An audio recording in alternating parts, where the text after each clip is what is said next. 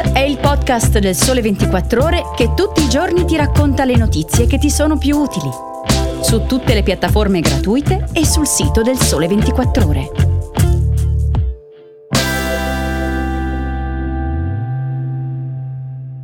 Ciao e bentornati all'ascolto di Start, io sono Antonio Larizza e in questa puntata vi parlerò dell'intelligenza artificiale e delle sue allucinazioni della nuova accusa di provocare dipendenza tra i giovani rivolta a Facebook da 33 stati americani e della Germania che, sebbene in recessione, quest'anno sorpasserà il Giappone e diventerà la terza economia mondiale. Vi siete mai domandati come ragiona l'intelligenza artificiale? Barbara Bisazza l'ha chiesto a Stefano Soatto, padovano di origine, docente di visione computazionale all'Università della California e soprattutto vicepresidente di Amazon Web Services, dove guida il team che fa ricerca e sviluppo sull'intelligenza artificiale. L'intervista che potete leggere sul sito del Sole 24 ore è ricca di spunti interessanti. Leggendola si può scoprire per esempio che cosa sono e perché sono importanti le allucinazioni dell'intelligenza artificiale generativa. Quella lanciata da ChatGPT è basata sui grandi modelli di linguaggio naturale. Il fenomeno dell'allucinazione dell'intelligenza artificiale generativa si verifica ogni volta che l'algoritmo produce risposte e contenuti che sembrano coerenti ma che in realtà sono completamente inventati o errati.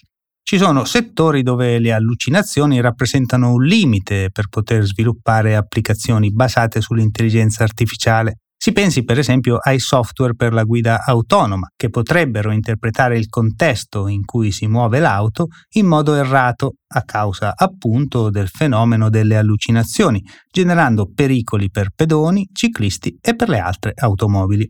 Ma, ci spiega Soatto, ci sono casi circoscritti in cui le allucinazioni possono anche essere controllate e usati per fini specifici, con buoni risultati. Per esempio, uno scrittore potrebbe sfruttare le allucinazioni per chiedere all'intelligenza artificiale di generare contenuti sorprendenti o ancora un artista per costruire opere particolarmente creative e non necessariamente ancorate alla realtà. Scopriamo così che quello che sfrutta le allucinazioni dell'intelligenza artificiale generativa potrebbe essere un fenomeno particolarmente interessante e un filone di ricerca da monitorare. Parliamo ora di social network. Meta, la società che controlla Facebook e Instagram, è di nuovo nei guai. 33 procuratori generali di altrettanti stati americani, tra cui la California e lo stato di New York, hanno depositato una causa contro la società guidata da Mark Zuckerberg.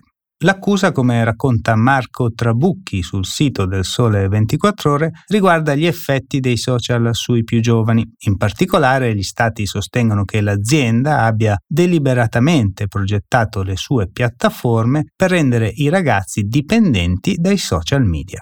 Le piattaforme causerebbero ansia, depressione e nei casi più estremi anche il suicidio.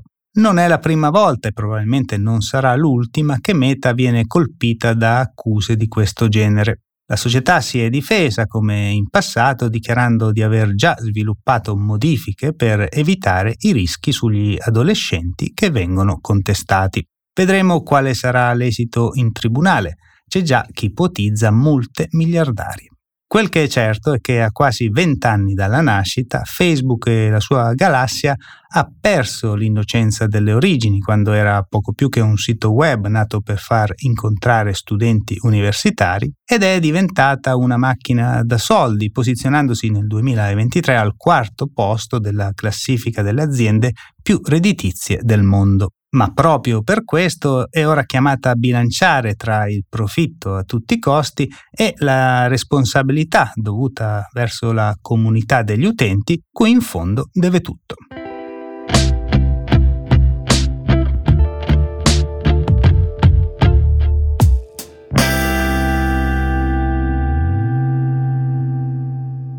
Chiudiamo la puntata di oggi passando dal mondo dei social network a quello dell'economia reale con una notizia di macroeconomia. Il Fondo Monetario Internazionale ha reso noto che nel 2023 la Germania, sebbene sia alle prese con una dura recessione, sorpasserà il Giappone e diventerà la terza economia mondiale in termini di prodotto interno lordo espresso in dollari americani. Isabella Bufacchi sul sito del Sole 24 ore ci racconta le ragioni di questo sorpasso e cosa significa sia per la Germania che per il Giappone. Così scopriamo che la Germania ha poco da festeggiare proprio perché il risultato arriva nel pieno di una recessione e che il Giappone, sebbene scenda dal podio delle economie mondiali, può comunque consolarsi dal momento che quest'anno il suo PIL crescerà del 2%. Senza contare che sul lungo periodo sia il Giappone che la Germania dovranno prepararsi ad essere sorpassate nella classifica. L'FMI prevede infatti che nel 2026 l'India conquisterà il quarto posto ai danni del Giappone e l'anno successivo, nel 2027, sempre l'India sorpasserà anche la Germania, conquistando il terzo posto della classifica delle economie mondiali. Il podcast di oggi finisce qui, io vi saluto e vi do appuntamento a domani con una nuova puntata di Start.